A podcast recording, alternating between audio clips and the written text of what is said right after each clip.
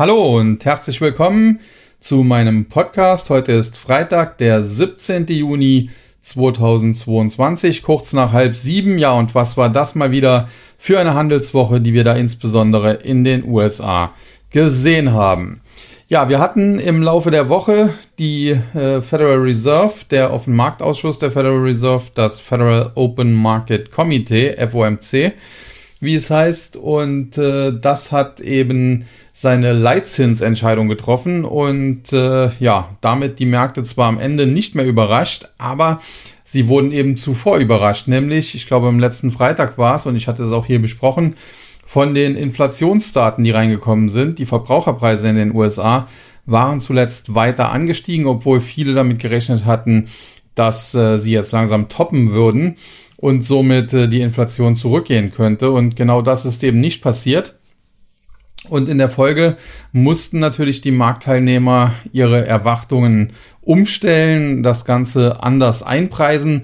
Und äh, hätte man wahrscheinlich vor einer Woche noch äh, viel Geld drauf wetten können, dass die Federal Reserve bzw. das Federal Open Market Committee äh, letztlich einen äh, Zinsschritt um 0,5 Prozent nach oben macht. So wurde es dann am letzten, äh, letzten Ende ein äh, Zinsschritt um 0,75 Prozent und das war die stärkste Zinsanhebung in den USA in einer einzelnen äh, Sitzung, wenn man so will, seit, ich glaube, 1994, also ich glaube, sind mittlerweile 28 Jahre ist das her.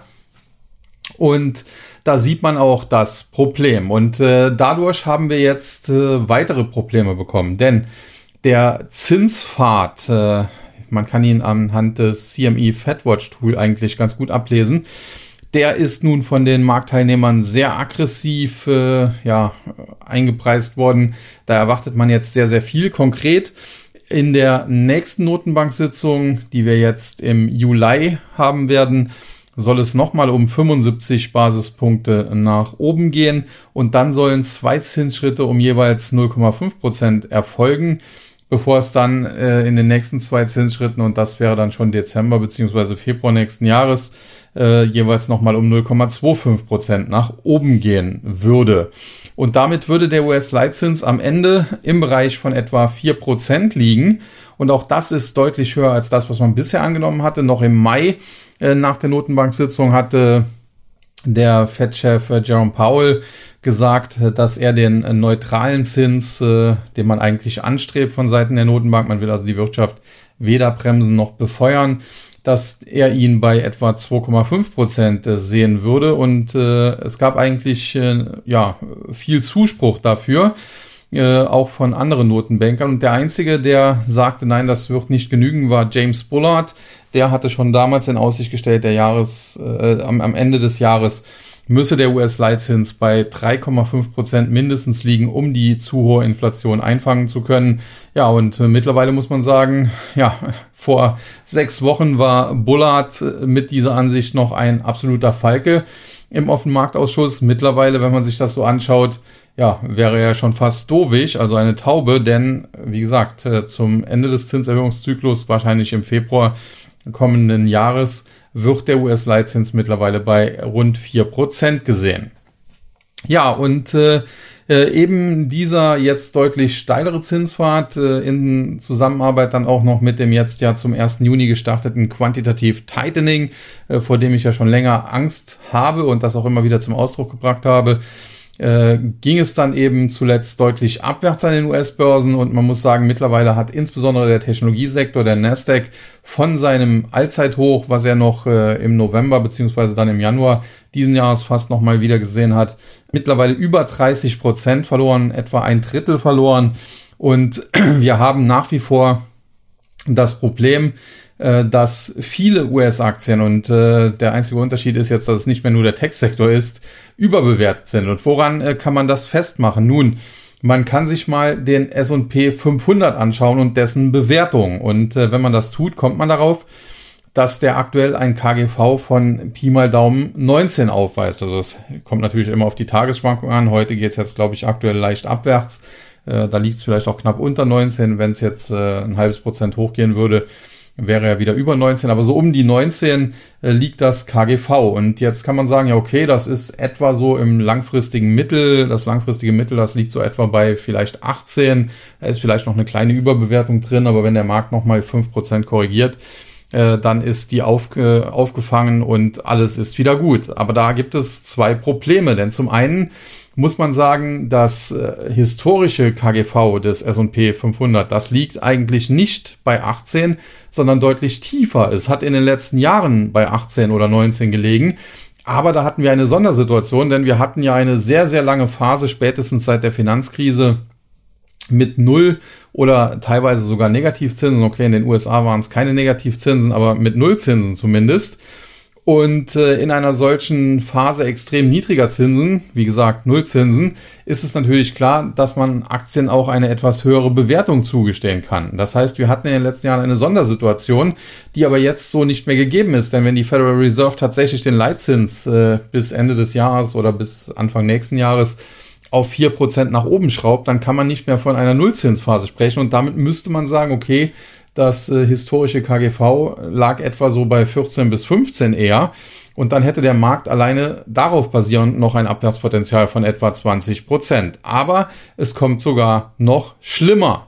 Denn äh, dieses KGV, was sich jetzt errechnen lässt von etwa 19, was dann, wie gesagt, eigentlich so in Richtung 15, vielleicht sogar 14 absinken müsste, das basiert auf den Umsatz und besonders natürlich Gewinnschätzungen der Analysten. Und äh, die sind in ihren ja, Annahmen in der Regel natürlich optimistisch und die haben mit Sicherheit keine Rezession in den USA vorhergesehen. Und generell muss man sagen, Corporate America ist generell sehr, sehr optimistisch. Wenn man sich das auch anschaut, beispielsweise gestern Adobe hatte Quartalszahlen geliefert, die Top- und Bottomline, also sowohl beim Umsatz als auch beim Gewinn besser als erwartet ausgefallen sind, hat dann aber einen leicht schwächeren Ausblick sowohl auf das jetzt äh, kommende dritte Quartal als auch auf das Gesamtjahr gegeben und hat dann gesagt, ja okay, das, äh, der Gewinn der Aktie soll dann eben Ende des Jahres 13,50 Dollar statt 13,67 Dollar sein und hat das eben begründet unter anderem auch mit Währungseffekten. Ja, und diese Währungseffekte, klar, die gibt's. Microsoft hatte ja kürzlich auch eine Gewinnwarnung, die auch recht gut äh, weggesteckt werden konnte. Und äh, wenn das dann alles so kommen würde, müsste man sagen, diese Gewinnwarnung ist quasi ein Non-Event, zumal die Aktie von Adobe ja auch schon zuletzt deutlich zurückgekommen ist. Und da sieht man aber, äh, dass die Anleger langsam aber sicher den Unternehmenslenkern mit ihren relativ optimistischen Annahmen nicht mehr vertrauen, sondern sie sehen tatsächlich eher eine Rezession. Und der Einzige, der das wirklich offen ausgesprochen hat, ist da Elon Musk. Der hat nämlich gesagt, er erwartet eine Rezession in Amerika. Er befürchtet, dass die US-Wirtschaft schon in einer Rezession ist und es werden 18 harte Monate folgen. Und wenn wir tatsächlich eine harte Rezession bekommen, und die 18 Monate, also eineinhalb Jahre dauert, selbst wenn sie jetzt vielleicht schon begonnen hat, dann muss man sagen, dann sind natürlich diese Gewinnschätzungen der Analysten auch deutlich zu hoch. Und jetzt gibt's natürlich immer wieder solche äh, Spielereien, da heißt es ja, wahrscheinlich sind die 20 Prozent zu hoch. Ja, dann müsste man sie 20 Prozent senken. Das heißt, der Markt müsste auch nochmal 20 Prozent fallen und er hat ohnehin schon aufgrund äh, dem anderen, was ich eben erklärt habe, nämlich dass wir jetzt keine Null- oder Negativzinsphase mehr haben, ohnehin schon locker 20% Abwärtspotenzial. Und wenn etwas zweimal 20% Abwärtspotenzial hat, ja, das kann man ausrechnen, selbst ohne Zinseszins wären es 40% äh, Abwärtspotenzial. Und ich glaube mit Zinseszinseffekt ist es dann auch noch einen Tick mehr, dann geht's dann schon eher so Richtung 45% fast. Und äh, ja, das ist natürlich ein Damoklesschwert, was absolut über dem Markt liegt und äh, dementsprechend kann es abwärts gehen. Jetzt habe ich hier vom S&P 500 gesprochen. Da muss man sagen, wie gesagt, das gilt generell für alle US-Aktien, natürlich auch für Wachstumswerte. Zwar haben die Wachstumswerte zuletzt deutlicher korrigiert, das ist auch völlig unbestritten, aber hier muss man auch sagen, ja, denen geht's ja auch so ziemlich am schlechtesten. Äh, denn ja, das Wachstum ist ja mittlerweile nahezu weg, nahezu zum Erliegen gekommen. Und äh, dementsprechend haben sie hier zum Teil natürlich auch schon heftig korrigiert. Sie sind aber zuvor auch äh, in der Euphorie viel höher gestiegen und sind jetzt eben dann deutlich auf den Boden der Tatsachen zurückgeholt worden. Und insofern sieht das für den Technologiesektor, auch wenn der vielleicht mehr verloren hat, er hat zuvor halt auch mehr gewonnen, nicht viel besser aus. Das kann man sich auch anschauen, wenn man sich das durchschnittliche KGV des äh, Nasdaq 100 anschaut. Insbesondere wie das noch zum Jahreswechsel, als der Index ja noch nahe seiner Allzeithöchststände stand, äh, aussah. Da hatten wir nämlich hier ein KGV von 38 und das war eigentlich so ziemlich das äh, höchste jemals gemessene KGV für diesen Index, vielleicht mit Ausnahme der Dotcom-Bubble damals. Das habe ich jetzt so genau nicht äh, mehr im Kopf. Aber auf jeden Fall hatten wir halt eklatante Überbewertungen am Markt und man muss sagen, die schlimmsten ja, Überbewertungen, die wir dort gesehen haben, die sind mittlerweile abgebaut worden. Eine Peloton mittlerweile weniger als 10 Dollar in der Spitze kostet die diese Aktie fast 180 und äh, da sind natürlich manche Blasen geplatzt und solche Unternehmen werden auch nie wieder auf die Beine kommen. Da bleibe ich im Falle von Peloton dabei. Auf der anderen Seite muss man sagen, gibt es aber natürlich auch Unternehmen, die ebenfalls schon heftig korrigiert haben, die sich jetzt zuletzt auch deutlich oder wo sich die Aktien zuletzt auch deutlich stabiler präsentiert haben. Hier das Paradebeispiel natürlich Zoom Video, wo ich immer gesagt habe, prinzipiell ja ein gutes Unternehmen. Die Aktie war halt nur nie 590 Dollar wert. Und äh, das beginnt sich hier so ein bisschen abzuzeichnen, insbesondere die relative Stärke, die Zoom Video zuletzt gezeigt hat, weil die Aktie nicht mehr mit dem Markt auf neue Tiefs zurückgefallen ist, sondern sich deutlich darüber stabilisiert hat, äh, spricht ganz klar hier eine deutliche Sprache, eine klare Sprache und deutet darauf hin, äh, dass Zoom Video mittellangfristig tatsächlich zu den Gewinnern gehören wird. Ja, wie fassen wir das Marktgeschehen nun zusammen? Wir haben also in dieser Woche eine Federal Reserve gesehen, die weiterhin ernst macht, die weiterhin sehr hawkisch ist. Äh, das Quantitative Tightening Programm ist angelaufen wie geplant mit 47,5 Milliarden pro Monat. Die ersten drei Monate, danach wird man es auf 95 Milliarden US-Dollar pro Monat verdoppeln. Das hat Jerome Powell auch nochmal bestätigt mit dem Hinweis, der Markt habe ja offenbar kein Problem damit, was ich, wie gesagt, ein bisschen anders sehe.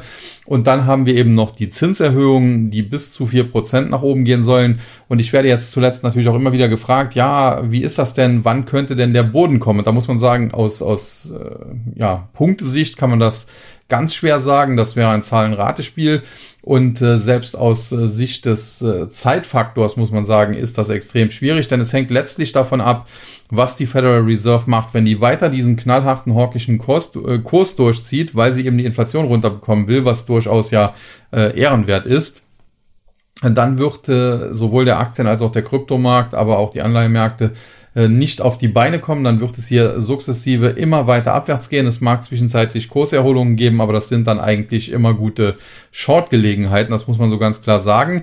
Wenn die Federal Reserve aber einsehen sollte, dass sie eben dazu hawkisch vorgeht und beispielsweise das Quantitative Tightening Programm einfach aussetzen würde, also auf Null zurückfahren würde, äh, oder vielleicht auf eine homöopathische Dosis wie 10 Milliarden pro Monat, dann würde sich der Markt sofort stabilisieren und da muss man auch sagen, dann hätte er mittelfristig auch relativ gute Chancen, wieder in den Rally-Modus überzugehen. Ganz einfach deshalb, weil im Markt natürlich mittlerweile massive Zinserhöhungen bis etwa vier Prozent eingepreist sind und wenn das am Ende ein oder zwei weniger werden, weil vielleicht das äh, Zinshoch tatsächlich dann nur bei 3,5 Prozent liegt, wie es ja James Bullard ursprünglich mal in Aussicht gestellt hat, äh, dann äh, ja, würde das eben wohl zu einer kleinen Kursrally kommen. Also grundsätzlich, wenn man QT aussetzt, äh, dürfte es einen kurzen Freudensprung geben, aber das wird dann relativ schnell wieder abverkauft. Aber der Markt stabilisiert sich dann auf diesem Niveau. Wenn äh, sich abzeichnen sollte, dass äh, die Zinserhöhungen so nicht kommen, weil das dann doch ein zu aggressiver Zinspfad ist, äh, weil vielleicht die Wirtschaft vorher auch schon stärker einbricht und die Federal Reserve da zurückrudern kann, weil die Inflation zurückgeht, ja, das wäre dann natürlich alles positiv, aber Stand heute muss man leider tatsächlich davon ausgehen, dass die Federal Reserve ihren Kurs relativ knallhart, äh, zumindest noch für einige Zeit durchziehen wird. Und das bedeutet dann eben auch, äh, dass man kurzfristig auf der Long-Seite vielleicht immer mal wieder die Chance hat, eine kleine Spekulation zu machen über zwei, drei Tage, weil eben auch immer noch viel Liquidität im Markt steckt. Aber grundsätzlich äh, geht es weiter abwärts und grundsätzlich sollte man eigentlich eher dann äh, short the rips, wie man so schön sagt, also die, die Kurserholungen shorten und äh, sich nicht unbedingt gegen den Markt stellen und long spekulieren. Das mag in dem einen oder anderen Einzelfall auch gehen. Es werden natürlich nicht alle Aktien fallen und nicht alle auf Null fallen, sowieso schon nicht. Aber prinzipiell muss man schon sagen, ja, ist der Markt stark angeschlagen und es ist eigentlich davon auszugehen, dass wir vielleicht nach einer kleinen Zwischenerholung tendenziell weiter Abwärtsdruck sehen werden. Ja, damit äh, ist das Ganze eigentlich auch schon äh, zusammengefasst. Die, die geldpolitische Situation, wie gesagt, äh, die Federal Reserve muss hier verdammt aufpassen, denn zuletzt gab es auch schon Daten, ja, dass der US-Immobilienmarkt anfängt zu kippen. Wenn das der Fall sein sollte, könnte es sogar zu einer Wiederholung der Finanzkrise 2007, 2008 kommen. Was, und das ist natürlich dann auch ganz interessant, äh, dem Bitcoin vielleicht sogar auf die Sprünge helfen könnte. Denn ursprünglich ist der ja mal als alternatives Geld eben aufgrund der damaligen Finanzkrise äh, erschaffen worden, erfunden worden von Satoshi Nakamoto und in den letzten Jahren wurde er halt von der Wall Street so ein bisschen okkupiert, so ein bisschen in das traditionelle Finanzsystem einfach mit reingeholt. Das war natürlich aus Sicht der Investoren und ich habe ja selber auch Bitcoin äh, definitiv gut, weil dadurch natürlich äh, es zu Kursrallies kam, weil dadurch Kursanstiege vielleicht auch beschleunigt wurden. Aber man muss eben auch ganz klar sagen, äh, so wirklich zusammengepasst hat das nie, denn äh, Satoshi Nakamoto wollte eigentlich als Antwort auf die Finanzkrise ein alternatives Finanzsystem ins Leben rufen und dass das jetzt dann von der Wall Street quasi okkupiert wird, das war nicht im Sinne des Erfinders. Insofern könnte es aber dann halt tatsächlich sein, wenn die Federal Reserve die Wirtschaft, äh, den Dollar, die ganze Welt im Prinzip am Ende crasht, in Anführungszeichen, dass dann die Kryptos und hier allen voran natürlich Bitcoin wie Phoenix aus der Asche emporsteigen und äh, sie sich dann eben doch noch bezahlt machen. Insofern äh, ja, äh, würde ich die Kryptos definitiv nicht abschreiben. Das sage ich jetzt nicht zum Selbstzweck, denn wir sind ja in meinem äh, Trading Service beispielsweise schon äh, Anfang Dezember großflächig ausgestiegen, ganz einfach, weil ich das halb alles kommen sehen, was wir jetzt eben erleben. Aber äh, grundsätzlich glaube ich nach wie vor, dass die Kryptos ihre Berechtigung haben und ich sehe da nicht alles auf Null fallen und ich bin da jetzt auch nicht der ganz große Pessimist, wie das andere in Anführungszeichen Experten sind. Das war ohnehin so etwas, was mich äh, in den letzten ein, zwei Jahren so ein bisschen gestört hat. Äh, Im Jahr 2018, als Krypto-Winter war oder auch 2019, als nicht viel ging, als es ein Seitwärtsgeschiebe war, selbst im Jahr 2020 hinein, da hat kein Mensch mehr über Bitcoin, geschweige denn über andere Kryptowährungen geredet und dann äh, sind die durch die Decke gegangen, was wir beispielsweise mit meinem Trading Service sehr gut äh, mitvollziehen konnten. Und auf einmal nach äh, sechs, sieben, acht Monaten war jeder Hinz und Kunz plötzlich äh, Krypto-Experte. Ich frage mich dann immer, wo waren die ganzen Leute eigentlich in der schweren Zeit? Weil wenn natürlich Party ist, dann kann ich natürlich auch rauskommen äh, mit äh, irgendwelchen Analysen, egal ob jetzt äh, besonders positiv oder besonders negativ und mich da hinstellen und sagen, ja hier, ich bin der Krypto-Experte, bla bla bla. Äh, wichtig wäre, dass äh, die Leute dann auch in den negativen Zeiten äh, ja darüber schreiben, darüber reden, darüber berichten und das haben eben diese ganzen selbsternannten Experten nicht gemacht und das ist tatsächlich auch etwas, was mich persönlich, wie gesagt, so ein bisschen gestört hat. Grundsätzlich kann aber jeder machen, was er will. Ich weise aber an dieser Stelle nochmal darauf hin, es gibt eben ganz wenige Experten, wie zum Beispiel mich, ohne mich jetzt zu viel selbst loben zu wollen, die eben durch dick und dünn gegangen sind mit äh, Bitcoin und anderen Kryptowährungen. Und es gibt ganz viele Schönwetterexperten und äh, da stellt man sich halt schon die Frage, ob man auf diese Schönwetterexperten unbedingt hören sollte. Ja, das äh, genug zum Kryptomarkt. Da gibt's natürlich auch aktuell wieder Spannungen. Zuletzt hatten wir äh, zunächst äh, den Crash von Terra Luna, äh, wo der das Depegging des äh, Stablecoins UST, also Terra US-Dollar, am Ende zum äh, kompletten Kollaps des Projekts geführt hat. Dann hatten wir Celsius, äh, die im Prinzip jetzt auf dem Weg in die Pleite sind. Und jetzt heute haben wir von Bubble Finance äh, zu hören bekommen, dass die auf einem ähnlichen Weg wie Celsius sind. Und das Interessante ist allerdings, äh, dass äh, diese Nachricht von äh, Bubble Finance jetzt nicht mehr die ganz großen Auswirkungen auf Bitcoin und Co. hat. Die halten sich heute einigermaßen stabil. Und das ist zumindest mein gutes Zeichen. Generell aber glaube ich, dass auch die Kryptos noch äh, etwas Fleisch am Knochen haben und man auch Bitcoin oder auch Ethereum noch mal tiefer bekommt als aktuell. Nichtsdestotrotz, äh, wer jetzt kauft, kauft mit Sicherheit nicht am Hoch, auch nicht an einem Allzeithoch. Das hatten wir ja schon. Und äh, dementsprechend auf längere Sicht kann man vielleicht schon mal den einen oder anderen CEDA ins Wasser stellen. Generell würde ich aber davon abraten, jetzt schon groß wieder in Krypto zu gehen, denn das ist einfach auch noch ein bisschen zu früh. Ja, damit haben wir Aktienmarkt und Kryptomarkt äh, abgehakt. Kommen wir vielleicht noch kurz zu den Anleihenmärkten. Da muss man sagen, die Bond-Bubble ist auch geplatzt. Mein Kollege Matthias Schmidt hat da eine schöne Grafik bei Finanzgeschichten.com äh, drin gehabt, äh, wo da stand, die globale Bond-Bubble ist jetzt geplatzt. Und da konnte man halt schön sehen, wie eben die Kurse der Anleihen zuletzt gefallen sind. Und das ist ja im Umkehrschluss dann ein Zinsanstieg. Und ja, kein Wunder angesichts der Geldpolitik. Es gibt eigentlich weltweit nur etwa ja, zwei, drei Notenbanken, äh, die eine andere Geldpolitik betreiben als äh, der Rest. Das ist natürlich einmal die Sondersituation in Russland. Die haben kurzfristig mal die Zinsen extrem angehoben und äh, zuletzt dann aber wieder sukzessive abgesenkt. weil die russische Wirtschaft sich doch besser äh, ja, halten kann, als das viele angesichts der Sanktionen vermutet hätten. Und dann gibt's eben noch die EZB und die Krönung der EZB ist dann die Bank of Japan. Man muss sagen, die US-Notenbank hat diese Woche den Leitzins um 75 Basispunkte angehoben, die Schweizer Nationalbank beispielsweise um 50 Basispunkte, die Briten immerhin um 25 Basispunkte. In Taiwan, glaube ich, gab es eine Zinserhöhung und so weiter und so fort. Es gab zahlreiche Zinserhöhungen diese Woche.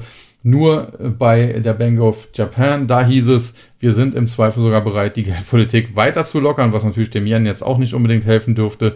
Ja, und bei der EZB, äh, das ist dann so ein Zwischending, kann man sagen, zwischen den äh, harten Falken, äh, die weltweit derzeit äh, dominieren, und äh, den wenigen äh, dovischen Tauben, die es da noch gibt. Und äh, ja, die EZB hat im Prinzip jetzt gesagt, okay, die Anleihekäufe, die werden jetzt eingestellt. Äh, wir werden jetzt auch in, in, in den nächsten beiden Meetings zwei Zinserhöhungen machen, wahrscheinlich jeweils um 25 Basispunkte, so dass man äh, zumindest mal von den Negativzinsen dann auch weg wäre. Dann wäre man nämlich bei Null in der Eurozone. Ja, aber ja, das war's dann aber auch schon, äh, was man bisher hat äh, verlauten lassen. Und man geht da also alles andere als aggressiv vor, nicht so aggressiv wie beispielsweise die Federal Reserve. Und äh, dennoch muss man sagen, äh, gibt es in Europa massive Probleme, denn die Zinsspreads äh, der einzelnen Staatsanleihen, die sind auseinandergelaufen zuletzt. Italien musste beispielsweise für seine äh, Schulden über vier Prozent bezahlen. In Deutschland ist man bei einem Prozent, nachdem man ja lange bei minus einem Prozent sogar war. Ja, und wenn äh, das weitergeht, wenn es äh, diese Fragmentierung der Eurozone weitergeht, dann wäre das natürlich am Ende sogar auch eine Gefahr für den Euro. Und deswegen hat die EZB sich hier auch positioniert, hat gesagt, sie wird das nicht zulassen und möchte jetzt Instrumente erarbeiten, um eine solche Fragmentierung ja, bekämpfen zu können. Also insofern viel Spaß. Das wird am Ende nur dann gehen, wenn man wieder Geld druckt. Aber ob man das durchsetzen kann, angesichts von über 8% Inflation mittlerweile auch in der Eurozone. Das sei mal dahingestellt. Insofern, die Amerikaner sind sicherlich nicht zu beneiden. Jerome Powell in seiner Haut möchte ich jetzt nicht stecken. Die haben auch mit Sicherheit Fehler gemacht und sich daher vieles selber eingebrockt. Äh, nichtsdestotrotz äh, haben sie noch die Möglichkeit dagegen zu steuern. In Europa, bei der EZB sieht das schon schlimmer aus und bei der Bank of Japan, da scheint mittlerweile Hopfen und Malz verloren zu sein. Ja, damit bin ich im Großen und Ganzen jetzt eigentlich schon äh, durch die Märkte durch. Und äh, das bedeutet, wir können jetzt noch ein bisschen auf verschiedene Einzelwerte eingehen. Normalerweise bespreche ich ja gerne die Tops und Flops aus den verschiedenen Indizes, aber heute möchte ich das mal ein bisschen anders machen und zunächst mal mit der Aktie von Alibaba beginnen, denn die hatte zu Handelsbeginn noch ein deutliches Kursplus von bis zu 10% aufgewiesen, was mittlerweile völlig in sich zusammengeschmolzen ist wieder und die Aktie mittlerweile mehr oder weniger fast unverändert. Und Hintergrund war hier, äh, dass es Hoffnung gab in China in Sachen Ant Group Börsengang. Ist ja eine Tochter, also Ant, ANT geschrieben, von Alibaba und die wollten schon vor, ja, ist bestimmt schon fast ein Jahr her, an die Börse gehen und äh, damals haben dann die chinesischen Regulatoren eingegriffen, haben diesen Börsengang verhindert, haben Alibaba an die äh, Kette gelegt, wenn man so will. Und äh, die Aktie ist dann auch nicht ganz zu Unrecht, muss man sagen, von dem Top etwa 320 Dollar auf dem Tief, ich glaube, es waren so 72 Dollar zurückgefallen. Zuletzt hat sie sich stabilisiert, muss man sagen. Jetzt heute gab es dann, wie gesagt, aufgrund dieser positiv aufgenommenen Nachrichten dann sogar einen kleinen Kurssprung. Der wurde aber intraday bereits wieder abverkauft. Und das ist tendenziell natürlich ein eher schlechtes Zeichen. Das muss man einfach so ganz klar zur Kenntnis nehmen.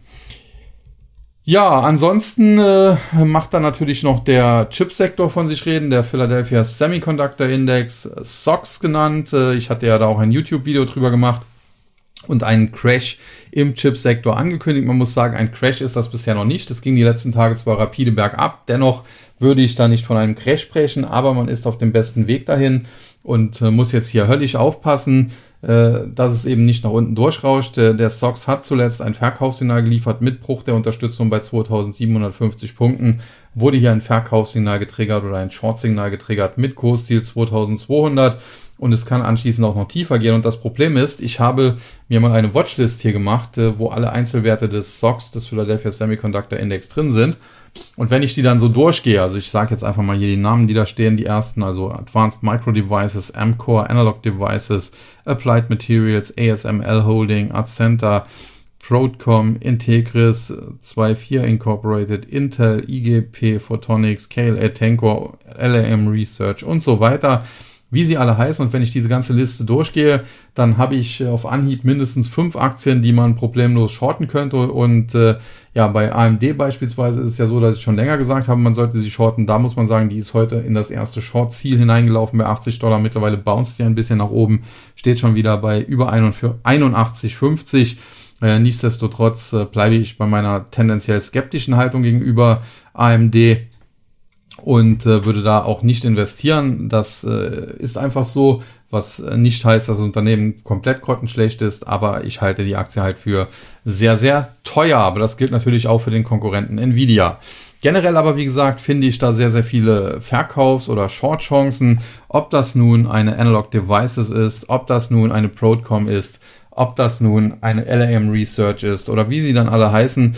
Und die wenigen, die keine aktuellen Verkaufschancen bieten, die sind in erster Linie auch nicht deswegen äh, besser, weil sie äh, viel besser dastehen würden, sowohl fundamental als auch charttechnisch, sondern einfach nur deshalb äh, besser, weil sie ja schon Verkaufssignale zuletzt hatten und äh, im Prinzip diese Kursziele aus diesen Verkaufssignalen schon nahezu erreicht wurden. Also insofern bleibe ich auch äh, sehr, sehr skeptisch, sehr, sehr pessimistisch, was den Philadelphia Semiconductor Index angeht, den SOX und plane hier auch privat den einen oder anderen Short. Im äh, Tax-Service haben wir ohnehin schon äh, Shorts laufen, beispielsweise auf eine Texas Instruments, beispielsweise auf eine Qualcomm, aber beispielsweise auch auf eine AMD und äh, wie gesagt, da gibt es noch weitere Ideen, aber dazu dann mehr den zahlenden Abonnenten des TAC. Ja, und damit komme ich dann zum Schluss äh, tatsächlich zur Besprechung der Einzelwerte. Da gab es zuletzt auch Kritik, da hieß es, ja, DAX-Werte brauchst du nicht besprechen, die interessieren mich nicht so. Aber generell, und das war dann auch meine Antwort, ist es ja so, äh, dass ich in diesem Podcast keine Inhalte preisgeben möchte, zumindest nicht zu viele Inhalte preisgeben möchte, für die andere meinen Dienst abonniert haben. Und insofern dass ich dann hier vielleicht äh, eher langweiligere Werte bespreche, zumindest für den einen oder anderen langweiligere Werte. Das muss jetzt nicht unbedingt äh, schlecht sein. Im Gegenteil, oftmals sind lang, langweilige Werte mittel- bis langfristig die besseren. Ja, schauen wir uns heute an, was im DAX los war. Dort auf der Verliererseite die Aktien von Prentec, von äh, Hannover Rück und von Merck.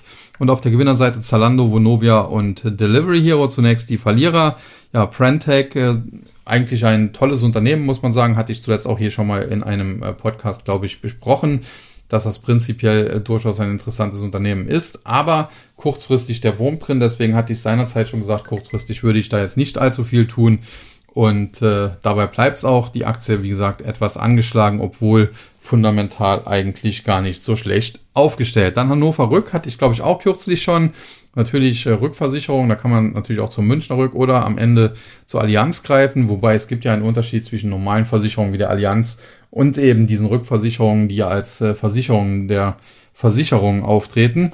Sei es wie es sei, die Hannover Rück muss man sagen, charttechnisch zuletzt auch deutlich zurückgesetzt, aber solange der Support im Bereich so etwa 135 bis 140 Euro hält, in dem sich die Aktie derzeit befindet, solange besteht ja auch die Chance, dass es bald wieder nach oben geht. Und insofern ein Short-Kandidat zumindest ist diese Aktie aktuell nicht, wenngleich ich mich auch schwer damit tue, sich so eine Aktie ins Depot zu packen, denn der große Burner nach oben sollte es eben auch nicht sein. Ja, und dann die Merck, natürlich auch äh, sehr defensiver Wert aus dem äh, Chemie- und Pharmabereich, wenn man so will, und äh, die Aktie zuletzt ebenfalls etwas schwächer tendiert, auch hier auf einer wichtigen Unterstützung angekommen. Die Frage ist allerdings, ob die hält. Und ja, wenn ich diese Frage definitiv beantworten müsste, dann würde ich darauf setzen, dass das nicht der Fall ist. Und wenn das eben nicht der Fall wäre, dann bekommen wir hier frische Verkaufssignale, die die Aktie sogar in Richtung 125, vielleicht sogar 120 Dollar zurückführen könnten. Und insofern, oder Euro sind es in dem Fall, Entschuldigung. Und insofern würde ich beim Merck derzeit sehr, sehr vorsichtig agieren. Ja, und dann die Gewinner, Zalando, Vonovia, Delivery Hero sind natürlich äh, zwei Online-Werte äh, mit eben Zalando E-Commerce und äh, Delivery Hero Lieferdienst, wobei Delivery Hero aus meiner Sicht ja eher schon so eine Art Hedgefonds darstellt. Ja, die Aktie von Delivery Hero springt heute am Ende sogar 12% oder über 12% an und das, obwohl sie jetzt am kommenden Montag aus dem DAX rausgenommen werden wird, durch Bayersdorf ersetzt werden wird. Äh, insofern war das zumindest nochmal ein schöner Abschied, muss man sagen, ein, ein rührender Abschied. Aber generell, ja, äh, halte ich, habe ich noch nicht viel gehalten von, äh, von der Aktie von Delivery Hero und halte ich weiterhin jetzt nicht die ganz großen Stücke drauf. Ja, Vonovia Immobilienkonzern leiden natürlich auch unter den äh, höheren Zinsen. Es gibt natürlich auch die andere Argumentation, da heißt es dann, ja, äh, wenn jetzt da so viele äh, sich überhoben haben mit ihren Immobilienfinanzierungen, dann fliegen die aus ihren Häusern raus, die müssen irgendwo unterkommen, dann gehen sie halt in Mietwohnungen und dann ist die Nachfrage bei Vonovia und Co. recht hoch, etc. pp. Das kann man durchaus so argumentieren, aber aus meiner Sicht ist das nicht richtig, äh, sondern Vonovia oder auch andere Immobilienkonzerne werden unter höheren Zinsen auch leiden. Zum einen natürlich bei äh, eigenen Finanzierungen, wenn sie zum Beispiel noch weiterbauen wollen, wobei das oftmals nicht der Fall ist. Und auf der anderen Seite natürlich muss man sagen, wenn es tatsächlich dann aufgrund von Zinserhöhungen auch zu einer Rezession kommt, dann wird der ein oder andere Mieter eben auch nicht mehr bezahlen können. Und dann ist am Schluss sogar die Frage, was macht die Politik? Greift die hier ein? Stellt sich vielleicht sogar auf Seiten der Mieter, dass man sagt, okay, wir machen ein Moratorium ja, aufgrund der Sondersituation äh, ja, gibt es jetzt kein Kündigungsrecht für, für den Vermieter etc. Und das wäre natürlich dann auch schlecht für Vonovia. Und wie gesagt, Delivery Hero fliegt aus dem DAX am Montag. Heute zum Abschied nochmal 12% plus. Eine Nachricht stand da nicht dahinter. Vielleicht haben zuletzt einige auf den DAX-Abstieg gewettet und haben jetzt einfach mal äh, ihren Gewinn einkassiert und äh, dadurch den Kurs etwas nach oben getrieben. Ja, das äh, erstmal dazu und äh, dann weiter zum MDAX und äh, dort ein Plus heute von 1, über 1,2 Prozent, über 27.000 geht es erstmal wieder. Auf der Verliererseite die Aktien von Uniper, von Wacker Chemie und von Fuchs Petrolub, Gewinner Aroundtown, Deutsche Wohnen und Grand City Properties. Zunächst die Verlierer Uniper, ja, da muss man sagen, ist natürlich ein Energieversorger und äh, da wirkt natürlich Russland hinein. Äh, nicht nur der Krieg selbst, sondern auch die Politik. Äh, Putin hat ja teilweise Gaslieferungen mittlerweile gedrosselt, weil angeblich irgendwelche Ersatzteile fehlen. Ob das wirklich so ist oder ob das andere Gründe hat, keiner kann es genau beurteilen. Fakt ist, es ist natürlich keine schöne Situation für Energieunternehmen und Uniper äh, insofern heute mit über drei Prozent im Minus. Dann Wacker Chemie zuletzt noch äh, geglänzt hatte hervorragende Zahlen vorgelegt und hat daraufhin angekündigt, dass man bald den Ausblick aktualisieren möchte, was in dem Fall aber wahrscheinlich keine Gewinnwarnung werden wird, sondern eher eine Erhöhung der Prognosen. Und insofern schon überraschend, dass die Aktie jetzt in den letzten Tagen auch etwas nachgibt. Und dann Fuchs Petrolub aus dem Bereich der Schmiermittel, äh, Familienunternehmen auch sehr traditionsreich, traditionell und äh, grundsätzlich muss man sagen, ja, keine schlechte äh, Aktie, allerdings äh, im gegenwärtigen Marktumfeld jetzt auch kein ganz großer Gewinner. Und äh, die drei Gewinner, die wir heute im MDAX hatten, das waren ja eben Immobilienkonzerne allesamt und da gilt eben ein bisschen Entspannung. Äh, was wir jetzt heute gesehen haben, äh, hilft hier, aber generell ist das natürlich nur eine vorläufige Entspannung, keine Trendwende und insofern sollten sich die Aktionäre von Around Town, Deutsche Wohnen oder Grand City Properties nicht zu sicher fühlen, nicht zu wohl fühlen, denn da kann es auch bald wieder richtig rappeln. Dann der S-DAX, ein Plus äh, von über 200 Punkten oder 1,7 Prozent, 12.254. Auf der Verliererseite die Aktien der Arealbank von Hella und von Encarvis, Gewinner Shop Apotheke Europe, Vitesco Technologies und Morphosis. Zunächst zu den Verlierern. Arealbank, da gibt's jetzt mittlerweile ja, von Bitco die Meldung, dass sie, ich glaube, 86 Prozent des Aktienkapitals eingesammelt haben. Ich kenne jetzt die genauen Bedingungen des Übernahmeangebotes nicht, aber es könnte sein, dass das damit langsam aber sicher doch zu einem Erfolg geführt wird. Und das würde natürlich bedeuten, äh, dass äh, die Arealbank an gewisse Investoren geht und äh, die Börsennotiz wahrscheinlich erlöschen wird. Dementsprechend, ja, wer die Aktie noch hat, kann sicherlich auch halten, kann vielleicht darauf setzen, dass er dort rausgeklagt werden muss, Squeeze-out etc. Aber generell ist das jetzt nicht mein absoluter Oberfavorit. Ja, dann äh, Heller, Autozulieferer, denn Auto, der Autobranche geht es natürlich auch alles andere als blenden. Insofern leiden auch die Zulieferer wieder und schließlich, last but not least, auf der Verliererseite Encarvis im Bereich erneuerbarer Energien. Grundsätzlich gute Aktie, gutes Unternehmen, gute Aktie, muss man so ganz klar sagen. Äh, hat aber zuletzt auch schon recht gut performt und äh, wenn sie jetzt zuletzt ein bisschen zurückgekommen ist, dann ist das eigentlich recht brauchbar äh, ohne dass ich jetzt hier der ganz große Fan von Encarvis werde, aber es ist tatsächlich ein eher defensiver Wert, den man sich sicherlich eher in solchen Zeiten mal ins Depot packen kann, als irgendwelche ja, High-Risk-Spekulationen. Ja, und die Gewinner Shop Apotheke Europe, da gibt's äh, Meldungen, dass das E-Rezept nun bald kommen soll, was natürlich Shop Apotheke Europe in die Karten spielen würde. Dann haben wir Vitesco Technologies, äh, die Tochter von äh, Continental, die man hier abgespalten hat, äh, muss man sagen, die hat noch eine sehr kurze Börsenhistorie, da kann man nicht abschätzen, wie sich das weiterentwickeln wird und schließlich Morphosis, Biotech-Unternehmen, grundsätzlich vom neuen Management äh, tendenziell so ein bisschen an die Wand gefahren. Zuletzt gab es aber positive Meldungen, beispielsweise auch eine Forschungsallianz mit Pfizer, dem, ja, ich glaube, weltweit größten Pharmakonzern und das hat natürlich hier so ein bisschen zuletzt geholfen. Dennoch, man muss sagen, die Aktie von Morphosis, die war im Top bei fast 150 und steht jetzt knapp unter 19. Also selbst wenn die jetzt heute mal 6% oder 6,5% dazu gewinnt, ist das erstmal nur ein Tropfen auf den heißen Stein. Ja, und dann die US-Indizes, der Dow Jones, nach wie vor im Minus, nach wie vor unter 30.000. Das Minus war zwischenzeitlich schon mal größer. Aktuell ist es noch etwa 66 Punkte, 29.860. Gewinner und Verlierer auf der Verliererseite Walmart, Dow Incorporated und eben äh, Chevron. Gewinner Salesforce, Boeing und American Express. Da muss man sagen, was die äh, Verliererseite betrifft, Chevron, die leiden heute unter dem zurückgehenden Ölpreis. Der Ölpreis, ja, für seine Verhältnisse crasht der heute regelrecht. 4-5% geht es da nach unten.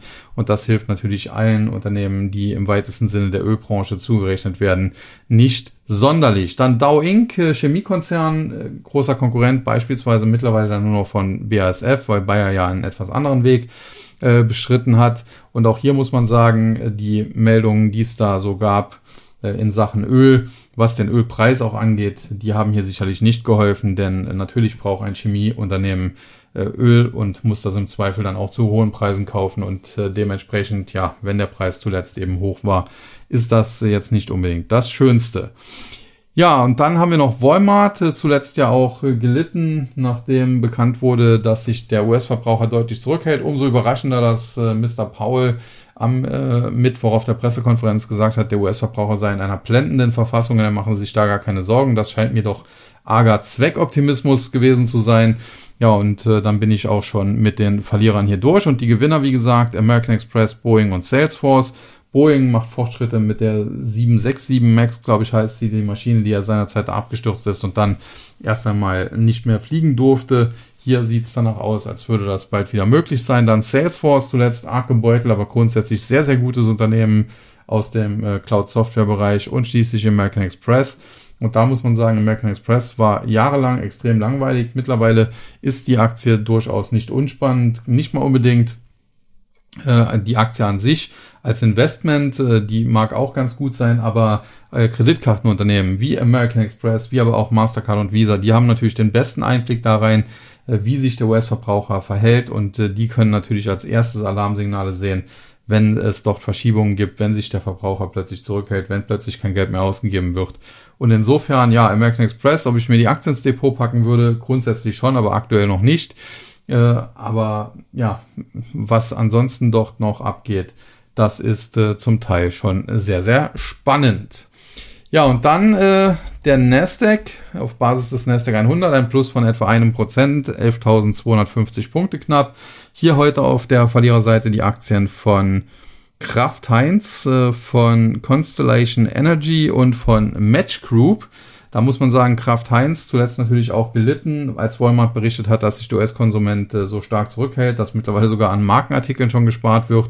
Das hat der Aktie natürlich seinerzeit schon einen Schlag versetzt und so richtig auf die Beine gekommen ist sie seitdem nie wieder. Constellation Energy spielt natürlich das Energy-Thema mit rein, also Öl, Gas, äh, der Ukraine-Krieg, Putins Verhalten und so weiter. Also auch äh, grundsätzlich diesem Sektor natürlich dann zuzuordnen und last but not least Match Group da kann ich wenig zu sagen, nutze Tinder selbst nicht und äh, ja, generell habe ich den Hype da auch nie so ganz verstanden, weil ich es auch selbst nicht nutze. Äh, aber vielleicht äh, ja, wissen da andere ja mehr. Äh, Fakt ist, aus meiner Sicht ist das keine, kein schlechtes Unternehmen, nicht die schlechteste Aktie, aber sie war natürlich teilweise schon arg heiß gelaufen und äh, was eben sehr stark steigt, das kommt anschließend der Korrektur meistens auch umso stärker zurück. Insofern muss man da bei Match Group sicherlich aktuell noch nicht reinspringen. Und dann die Gewinnerseite Biogen, CGen und Airbnb, da muss man sagen, Biogen äh, da habe ich jetzt zwar keine großen Meldungen, aber Biotech-Sektor sieht heute generell noch ganz äh, stabil aus und bei CGen, da gibt es sogar Übernahmegerüchte. Angeblich soll die amerikanische Merck, also nicht die eben besprochene Merck KGaA, sondern die Merck Co. Äh, im Dow Jones ja auch gelistet, Interesse an einer Übernahme haben und das hat eben zu diesem Kurssprung geführt. Ob das dann am Ende richtig sein wird, ob CGen tatsächlich übernommen wird, das muss man abwarten, aber kurzfristig, wie gesagt, hat dieses Gerücht äh, zumindest gefruchtet und geholfen. Und dann haben wir noch Airbnb und da gab es auch interessante Meldungen, nämlich dass man dort in Zukunft auch per Kryptowährung wohl bezahlen können soll. Ist natürlich auch äh, prinzipiell interessant, vielleicht sogar eher für die Kryptos als äh, für Airbnb. Nichtsdestotrotz, äh, die Aktie kann heute davon profitieren und gewinnt 6%, ist aber zuletzt auch stark gefallen, muss man sagen. Und hier wurden teilweise auch von Analystenseite die Kursziele gekappt bzw. rasiert. Ja, damit habe ich dann auch die äh, Gewinner und Verlierer besprochen und äh, bin damit auch so langsam jetzt am Ende des heutigen Podcasts. Wie gesagt, äh, grundsätzlich die Leitzinsentscheidung der Federal Reserve stand im Mittelpunkt, auch weil es da im Vorfeld noch massive Bewegungen gegeben hat aufgrund äh, bestimmter Daten. Zum Schluss vielleicht nochmal mein Marktview oder mein Marktausblick. Ich glaube, dass es kurzfristig zwar jetzt in den nächsten Tagen mal ein bisschen nach oben kommen kann. Vielleicht geht's mal drei, vier, fünf Prozent über ein, zwei, drei Tage nach oben. Aber tendenziell sollte es dann anschließend äh, weiter abwärts gehen. Ich hatte eben schon anhand des S&P 500 und seiner Bewertung dargelegt, warum ich das glaube. Und äh, das gilt auch nach wie vor. Ja, das heißt, hier muss man nach wie vor vorsichtig sein. Und auch wenn immer mehr Anleger äh, jetzt dazu oder äh, ja Profis, muss man sagen, da, dafür trommeln, dass man doch jetzt in den Markt sollte, wäre ich da sehr vorsichtig. Auch das kenne ich schon aus dem Jahr 2000 von der Dotcom-Bubble. Auch da hieß es, als sich der neue Markt dann mal halbiert hatte, ja, ja gut, jetzt ist das äh, in so kurzer Zeit halbiert worden. Jetzt ist das Schlimmste vorbei und tatsächlich ging es dann in der Folge nochmal 80 Prozent, glaube ich, abwärts. An der Nasdaq war es damals nicht ganz so schlimm, aber doch durchaus ähnlich. Natürlich, die Zeiten sind nie ganz vergleichbar. Damals gab es 9-11, diese Anschläge auf das World Trade Center, die gibt es heute nicht. Dafür gibt es heute den Ukraine-Krieg. Ob das jetzt äquivalent äh, zu sehen ist, da mögen sich die Gelehrten streiten. Fakt ist, dass sehr, sehr viel, was man jetzt an den Märkten eben sieht, auch im Jahr 2000 zu sehen war beim Platzen der Dotcom-Bubble und deswegen habe ich den Markt eigentlich auch so recht gut im Griff gehabt zuletzt. Aber auch hier will ich mich nicht selber loben. Das kann natürlich auch mit einem Trade äh, vorbei sein und insbesondere muss man natürlich sehr, sehr gut aufpassen. Denn äh, wenn die Federal Reserve aus irgendeinem Grund, und äh, ich weiß bis jetzt noch nicht, was der Grund sein könnte, aber äh, im Zweifel findet man den als Notenbanker, wenn die aus irgendeinem Grund wieder von ihrem hawkischen Kurs äh, zurück in einen dovischeren Kurs geht oder in einen dovischen Kurs geht und äh, beispielsweise frisches Geld druckt, dann ist der Spuk an den Märkten wahrscheinlich relativ zügig vorbei. Aktuell haben wir aber das Problem, dass wir auch in den USA oder gerade in den USA extrem hohe Inflationsraten haben und äh, die Notenbanken, beziehungsweise in dem Fall die Notenbank, die Federal Reserve, alleine schon aufgrund der, ja, des Unmuts äh, der Bürger dagegen ankämpfen muss. Und äh, das ist dann vielleicht auch noch das letzte Thema des heutigen Podcasts, was man nochmal ja, kurz aufgreifen kann. Die Amerikaner haben ja am Montag, wie gesagt, einen Feiertag. Juneteenth, äh, das ist ein, ein, neuer Feiertag, da wird äh, der Befreiung der Sklaven gedacht, heißt auch Emanzipationstag und so weiter und so fort glaube, wurde letztes Jahr von Joe Biden auch dann eingeführt. Ob das jetzt so sinnvoll ist oder nicht, äh, das lasse ich mal offen.